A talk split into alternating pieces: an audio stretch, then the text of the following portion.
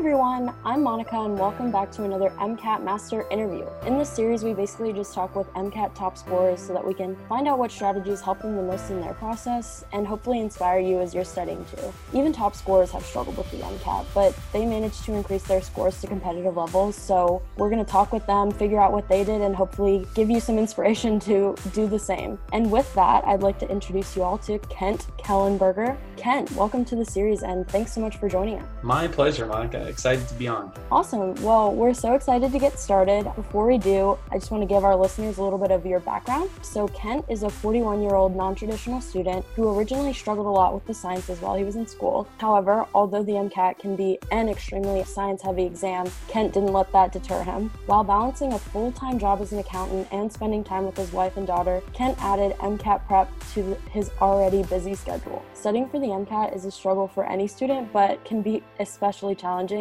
for non traditional students like Kent who have not taken MCAT related courses in a long time and have responsibilities and commitments to attend to in addition to studying. However, despite all the challenges his situation posed, Kent devoted himself to studying, used his resources strategically and efficiently, and ultimately was able to score a 520 by his test state, which is a 98th percentile score, which is awesome. And this is just a great testament to the fact that regardless of your circumstances or how you did in undergrad, you can always succeed on this exam with hard work and perseverance, which Kent is going to tell us a little bit more about in this interview. So, in addition to all of that, in the interview, we're also going to dive into understanding, you know, exactly how he studied, what he did to increase his score, how he scheduled his prep, what strategies he used for each section, and so much more. So, with that, let's go ahead and get started. So, Kent, why don't you just start by telling our listeners a little bit about yourself? Sure. Well, I am actually a private pilot as a personal side. I love to, to fly. And as you mentioned, I'm an accountant.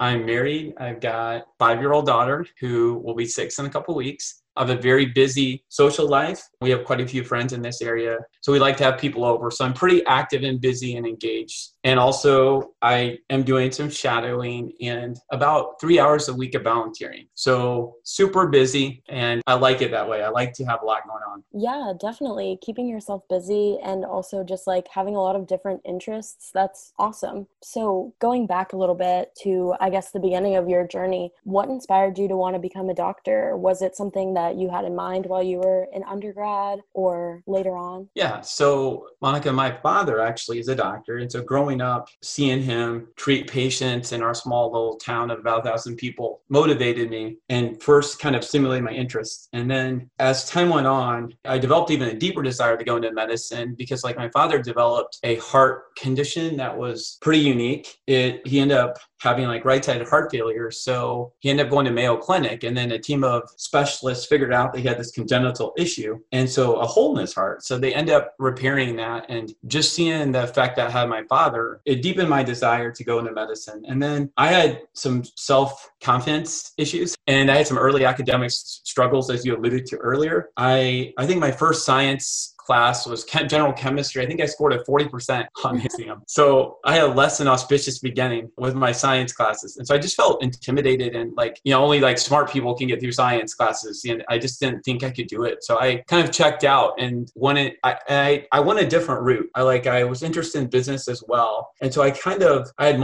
those two passions and honestly, my lack of self-confidence caused me to take the, my the second passion, which is business. And so I ended up earning an accounting degree, finance degree, MBA, and worked. I've been working in corporate America for about 12 years. And but then when I started shadowing again, I had the opportunity to shadow an emergency room doctor. And one night a patient coded, and it was very dramatic. Like for 40 minutes, they were using, they were shocking him and you know defibrillating him. And at the end of it, they life flighted him out. And the next time I came back to shadow, I found out he lived. And it was like a truly, yeah, truly inspiring. It furthered in my mind kind of the difference like between like crunching numbers and being an accountant versus having the opportunity to work on teams with teams of people doing something as profound as saving someone's life. Yeah, it sounds like you have a lot of like firsthand experiences that kind of led you to, I guess, want to pursue this path now, which is so powerful and extremely motivating and important. So, yeah, that's amazing. So, you kind of alluded to this yourself just now, but beginning this process. So you decided you wanted to be a doctor or go on this path. And the MCAT can be really intimidating. So where were you in your life when you started prepping and, and how did you feel about it? Yeah. So when I started prepping, I felt very intimidated. I always, I wasn't very good at standardized tests growing up. And I've never, I've struggled with uh, focus on longer exams. And of course, the MCAT is like the mother of all long exams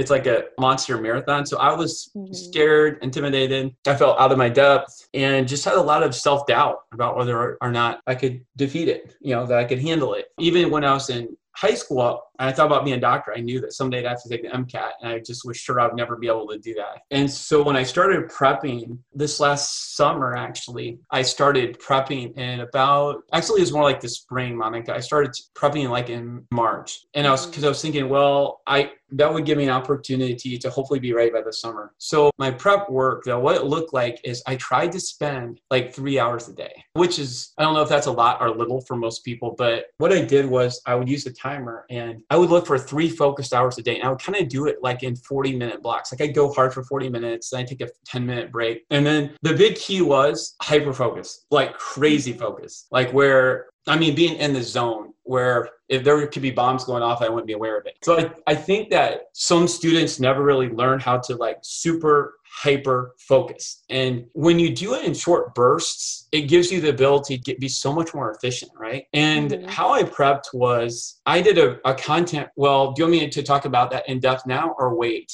until later uh, to answer more questions about my schedule? No, you can go right ahead. Oh, okay. You're on a roll. Go for it. Yeah, thanks. Well, okay. So what I did was first off, I bought the Kaplan books and I skimmed through them, and that was part of my, you know, my three hours a day because I knew I knew I wanted to cover content in about three weeks. So I did it in 3 mm-hmm. weeks, and I would, if there if there are concepts I knew pretty well, I would just keep going on it. But if there's anything I wasn't sure about or I was rusty with, I would use Khan Academy to supplement my content review. Khan Academy is really good. I'd watch it always on double speed. Attention span or the time to watch mm-hmm. it single speed and double speed just allowed it to sink in better and keep my focus. And I also used AK lectures, which I think is fantastic. Some people like it, some people don't. I love that guy. He's my hero. So AK Andre or whatever his name is, he was fantastic. Mm-hmm. So he became like my best friend. So when I would run, I because you have to have exercise, you have to have a balanced approach. I kept a very balanced approach during this because I had to, because I was working, you know, I was working maybe 10 hours a day. So then to find those three hours was kind of interesting, not easy. Mm-hmm. And and what would happen is if I was short, maybe an hour on a day, it may only say two hours, I'd pick it up on Saturday because I only studied five days a week because I really believe you need to recharge so that everything can sink in. Like, I don't think that you want to go seven days a week. Maybe some people can. But for me,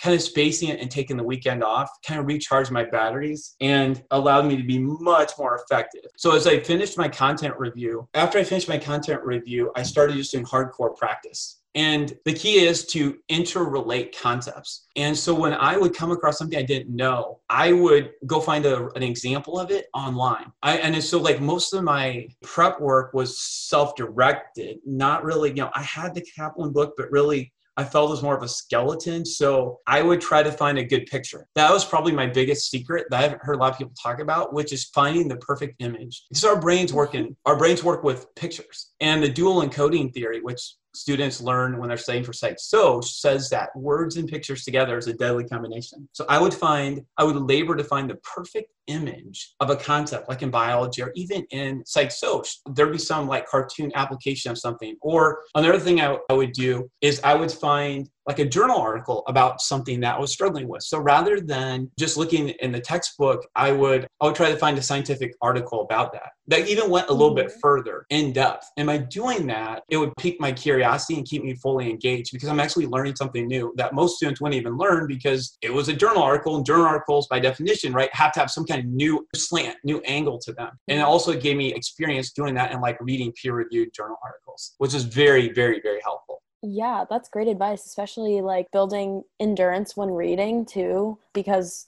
the cars section, you're going to have to read, or all the sections, you have to Mm-hmm. read these super long passages. So, yeah, definitely with those journal articles. And I love the whole thing about balance too, because you need to have these off days and these breaks in addition to studying. And it gives you that perspective that, you know, the test isn't the end of the world at the same time too. So, all of that is amazing advice. Yeah, Oh, and I think really being busy, Monica, and being balanced made it to where I really look forward to that three hours of studying. Since I was working all the time, which I did, I'm not as into like crunching numbers for my accounting. I really look forward to that three hours of studying. So I came in like hungry. Versus, I think if you're cramming and slamming and putting eight hours a day in, then you're dreading coming to studying. I would come to studying with a very, with a lot of desire and excitement. Yeah, and then your studying is even like higher quality too. It's not like the spread out like half quality studying. It's like 3 hours of like really really good studying. So, yeah, definitely. So, at the start of your prep, did you have like a certain score goal in mind that you were trying to reach? Yeah, so I did. I really wanted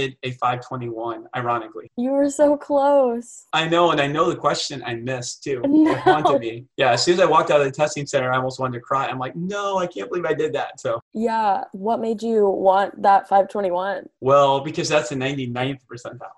And 520 is only 98, so you were like you wanted that extra 1 percentile. Yep. That's ambition right there. But you got to aim high. So did you find like during your prep? I guess did you take practice exams during your prep? Yes. What's so important, and everyone says this, and it's true, is Mhm. the, the AMC material because it's the, made by the test makers, and I mastered the AMC material. And that's one of the obviously the biggest things you ever could do to get high MCAT score. Yeah. So when you were taking like those practice exams and the AMC ones, did you find that, you know, you were increasing steadily or were there any times that you were kind of like, I don't know if I'm going to get this 521 area that I'm looking for? Yeah, so the scores fluctuated a bit. Yeah, they fluctuated up to six points. So it kind of spoke to me of an element of, dare I say it, luck to the exam because if you're tested on something you're really strong at, like your test can vary a lot. Like like I said, up to six points. I actually scored a 522 on my fourth exam and a 516 on my first practice exam. So I scored like a 516, a 517, a 518, and a 522. And then on the actual exam, I ended up at 520. So Yeah, so there is this kind of like what's going to be on there and what do I know kind of overlap, which makes sense. Did you take any other practice exams or was it mostly AMC? Yeah, so the one other thing I did was like there's a free exam that I recommend everyone take on Next Step. That's like I think it's a half length diagnostic, which is free. I took that as well. Okay, very cool. Yeah, as many, you know, as much practice as possible is always a good thing. So, when you were taking those exams and you started studying like this past spring, did you run into any issues with like dealing with the shortened exam and how that relates to the practice exams and stuff? Yeah, I thought it was much easier. It was great. It felt like cheating. Oh, really? So, when you got to the exam, you thought the shortened exam was better. Oh yeah, right. Because you're not exhausted as much. I mean, I thought it was Mhm. beautiful, you know, to go from, you know, what, 59 to 49 or yeah, I think it's was it 49, 47? I should totally know that, but I forget. Yeah, those fewer problems kept me fre- more fresh and zoned in because I'm like, okay, everyone counts. All the dummy questions, like, as in, you know what I mean? Like the questions that might not be used are excised or cut out. So it made me just that much more focused. And oh, there's one other important thing I should add. Uh, for my content prep, I would skim over the Kaplan books, but then I would reinforce content through UWorld is phenomenal. That was my secret sauce for the content. I, I forgot to mention that earlier. No, I- yeah, you're fine. So, I probably covered 75% of all the problems, and there are a heck of a lot of Wow. problems with UWorld. UWorld's explanations are amazing. Their images are great. I can't say enough good things about UWorld. Yeah, so those that was like the practice resource that you kind of used a lot. Absolutely. Yeah. That was, there was UWorld and then AMC. Okay, yeah, we hear about UWorld a lot in addition to AMC, obviously, but yeah, UWorld's an amazing resource, so I'm glad that you brought it up. Was there a certain way, I guess, specific question that you staggered that practice? So did you start with UWorld and then move on to AMC or something like that? Well, great question. I had this idea of not contaminating my AMC, like that was the golden Mhm. material. So I actually went, did not touch AMC material,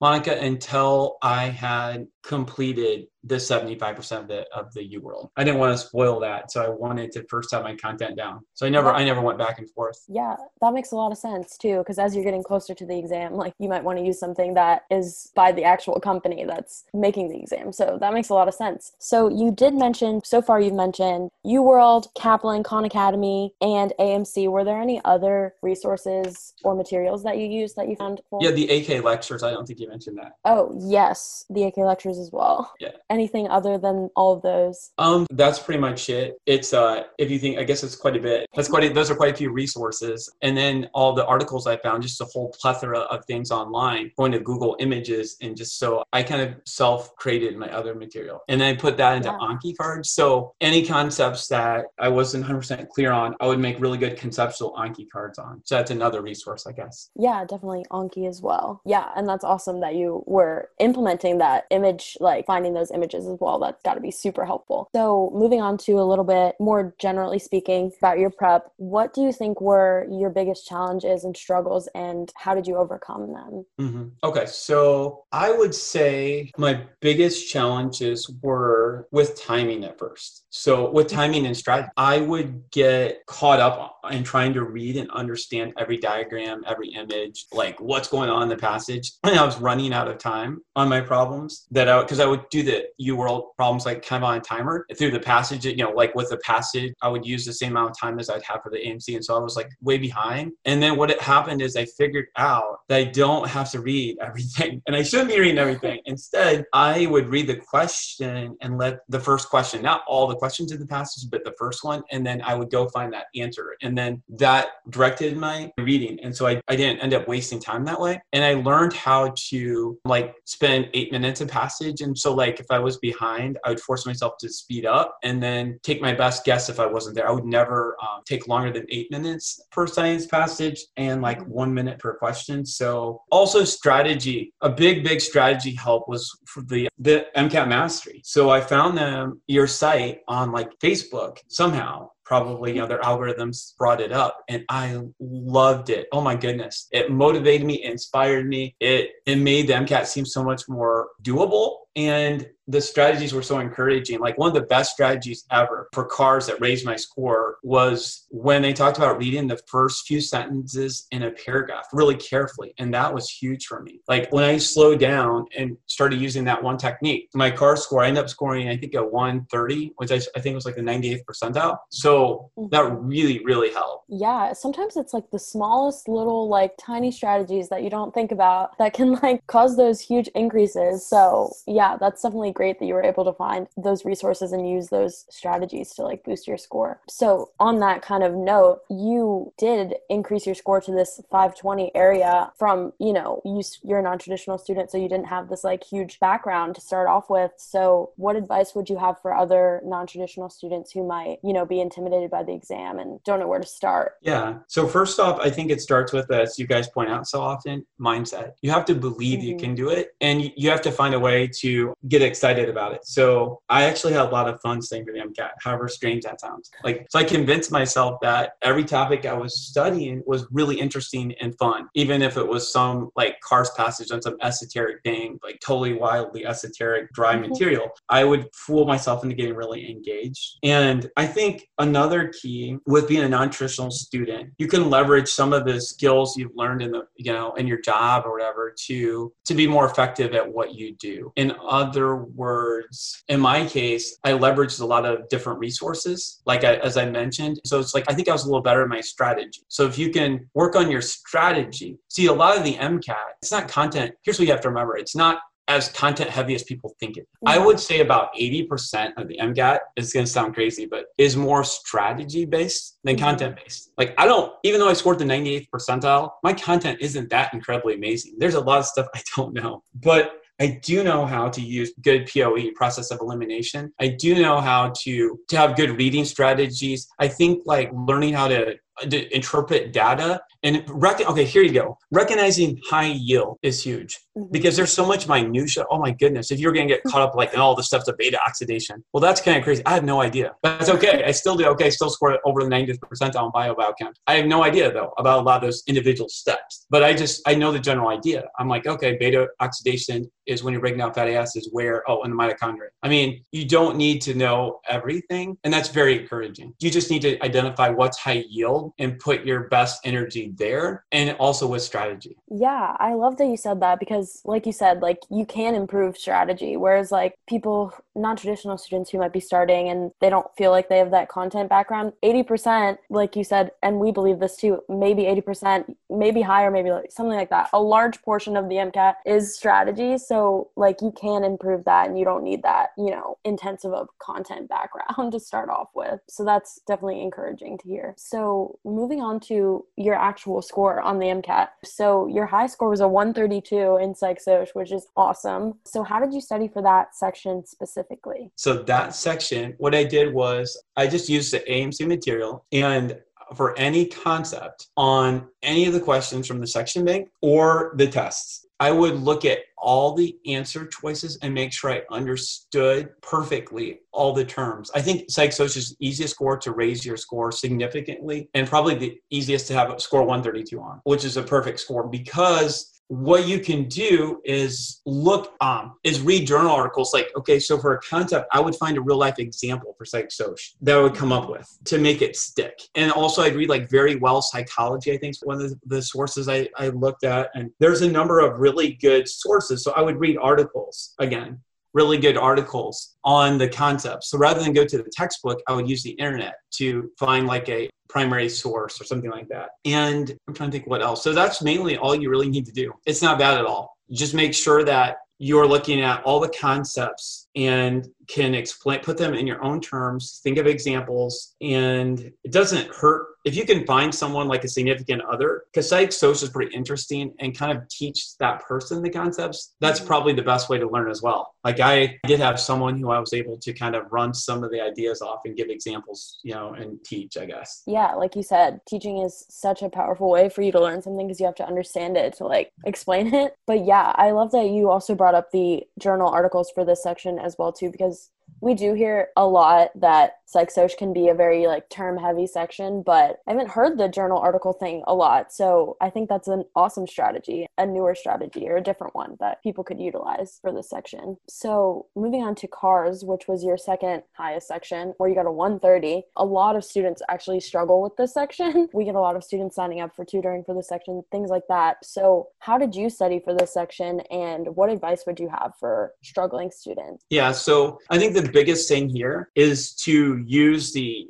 MCAT mastery tips. The MCAT mastery tips on cars are world class. They're amazing. So when I would go to my inbox and get the MCAT mastery emails, I would absorb those the emails on cars just like my life depended on. I thought they were incredible. Yeah. So beyond the the plug for MCAT mastery, I would say the the section bank and the AMC section bank for cars is dynamite. Like there's a couple hundred questions you can use. But I think that the biggest thing with cars for me was understanding the main idea. So I would read the passage, then I'd close my eyes for about three seconds and think about what the main idea was. And I would write, I would then write it down. And then having the main idea was like a true north for cars, which would allow me to answer all the questions just going back to the main idea. Because in cars, you can have you know true statements, but miss the main idea. Also, I would look for the tone, the author's tone as I was reading. And before, without even looking at the questions, I would ask myself, okay, what's the main idea? What's the tone? And finally, I would say, well, are there any arguments that the author is making? And then, if so, what are maybe the arguments for or against? Yeah, because those questions pop up a lot where they're asking, like, what is the author thinking and stuff. So, understanding the tone definitely is great advice.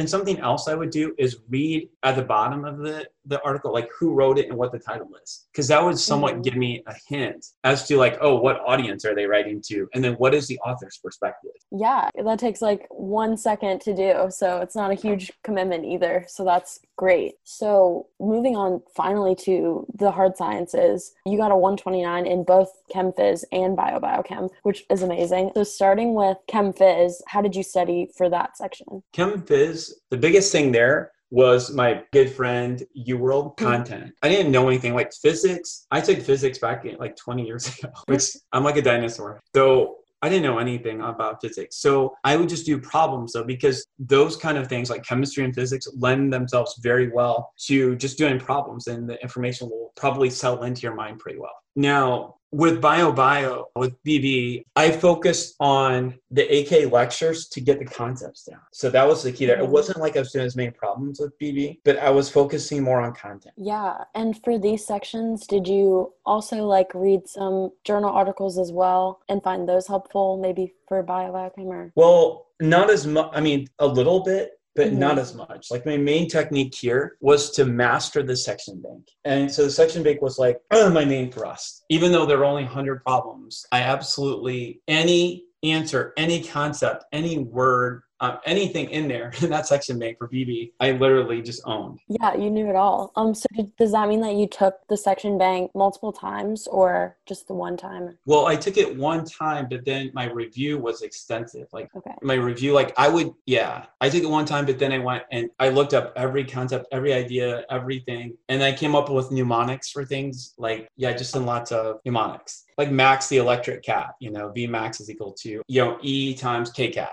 e is the enzyme concentration times k cat you know so i just made that up in my mind i'm like you know I like that one. It has a nice ring to it. And that helped you remember it. So that's what's important. Yeah. So those were the sections. Thanks for expanding on like specifically those sections so students can hopefully, you know, learn what they need to do or what people have done to increase their. So talking about your actual MCAT test day now, going into the exam, how did you feel? I felt terrible. The night, the day before, I was riding my bike. I had a car, I mean, a bike accident. I ran, I was going down the hill and somehow I lost control and I ran into a tree. The night before your MCAT? Yes. And so I had like a Oh my concussion. gosh. and then when I woke up in the morning, I didn't get any sleep at all. I was so stressed that I only got like two hours of sleep. And so it felt like like a nightmare. I mean, I, I could hardly concentrate. And so yeah, I did not have a good feeling at all. I felt like I failed it. Yeah. Yeah. So you walked out of it kind of still having that negative feeling too. Well, yeah, it was kind of mixed, right? So one second, I think I was bipolar because one second I felt like, yeah, I think I did okay. And then a few minutes later, I was convinced that I got like a, a 495. So, how did you like cope with all of that as you were waiting for your score to come back? It was really hard. I think those were the hardest couple weeks of my life. And I was thankful because I like gratification. So I was thankful that I only had to wait two weeks versus the regular cycle when people have to wait a month. So I tried to like do stuff with family and friends, and I have a pretty busy schedule. So I just tried to distract myself. Yeah, sometimes that's all, all you can do while you're waiting. So, when you got your actual score back, how did that feel? Oh my goodness. It was like one of the best feelings of my entire life. I felt I was ecstatic. yeah. I was in shock. I think I was like fanning myself. Yeah. But all the hard work had paid off and you were finally done. So, that's awesome. Going forward from here, like, are you planning to apply to medical school soon or Yeah. what's your plan? Yeah. Yeah. So I interview. I have an interview in January. Oh, nice. Yep. With at my dream medical school. So Wow, that's awesome. that's so like what a quick turnaround. That's amazing. Well, I think that's about all the questions I have for you about the MCAT. But before we finish, I guess, do you have any like final thoughts to leave our listeners with if maybe they're listening to this and are feeling, you know, intimidated or frustrated with the MCAT? yeah. So I think my final thought would just be to believe in yourself and and recognize that the skills that you're going to use to master the MCAT will will translate into becoming a better doctor and doing well in medical school because in medical school you'll also be absorbing lots of material. So try to view it as view it as something that can actually be fun and enjoyable because actually now that i'm done with the mcat i miss it a little bit to be honest I love that. I've never like heard anybody say that. So that means you really did enjoy something about it, which is awesome and probably helped you a lot. So- Absolutely, yeah. So it definitely helped with the positive mental attitude. And finally, make sure you balance your life. Like I think that was a key to my success because as well, because I was I was running, I was staying physically active, I was trying to get sleep, and I still did things with my family and friends. And I took two days off. Yeah, you can find balance. And yeah, that is definitely so important. So glad that you brought that up and are saying that. Well, thanks so much, Kent, for sitting down with me and like talking to all of our listeners and giving us some advice about the MCAT and everything. Oh, it's my pleasure. Thank you for having me on, and best of luck, everyone. I know you're gonna do great, and as MCAT Mastery says, you've got this. Couldn't have said it better myself. Good luck, everybody. This is Monica again, and before you go, I just want to remind you that if you're not receiving our daily free MCAT strategy and success story emails yet, definitely be sure to sign up for those at mcatmastery.net slash free course. In addition to that, if you feel like you might need personalized help with the exam um, and would like to have an MCAT mentor kind of look at your situation and help you identify exactly what's holding your score back, you can look into that too at mcatmastery.net slash mcatmentors. And lastly, and most importantly, we just want you guys to know that you have what it takes to succeed on this exam. We know the MCAT is intimidating, and when you get a score that's lower than you expected on a practice or on the real thing, it's so easy to feel discouraged or frustrated or even hopeless about the exam. We get it, a lot of us have been there. So, we want to give you the guidance that we wish we'd had when we were in your shoes. And that's what these interviews are for. That's what our emails are for. We want you guys to be able to feel confident again. And most importantly, be able to see that med school admission is possible and it's not out of your reach at all. So, thanks again for listening. And remember that every top scorer, every med student, and every doctor made it through this journey. So, you can do it too. You guys got this.